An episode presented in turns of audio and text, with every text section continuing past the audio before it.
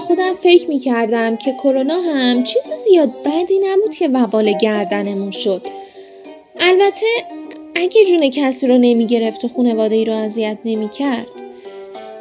فقط مثل اصحاب کف که هفت سال خوابیدن ما هم هفت روز می خوابیدیم و وقتی بلند می شدیم می دیدیم که فقط یه کابوس بوده ولی خیلی چیزا به ما یاد داده.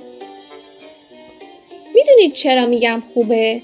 چون که باعث خلاقیت خیلی از انسان ها شده.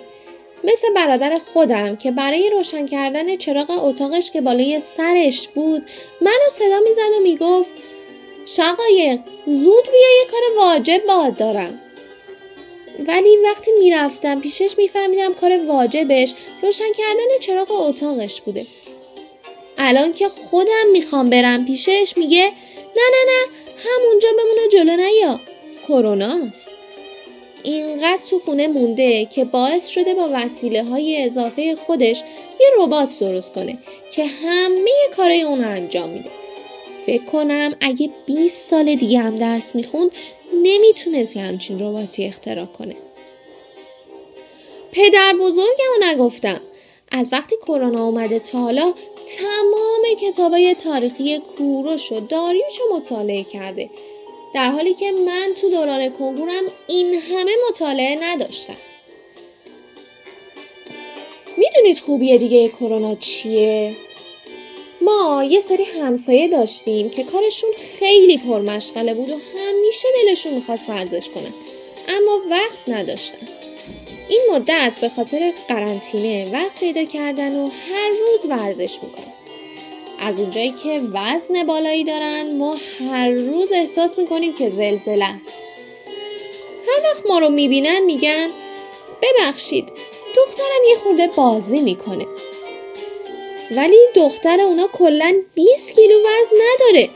اما زمانی که خونمون میلرزه انگار یه فرد 120 کیلویی داره ورزش می‌کنه. کرونا یه خوبی دیگه هم داشت. اونم برای پدرها. باعث شده که کمتر خرج کنن.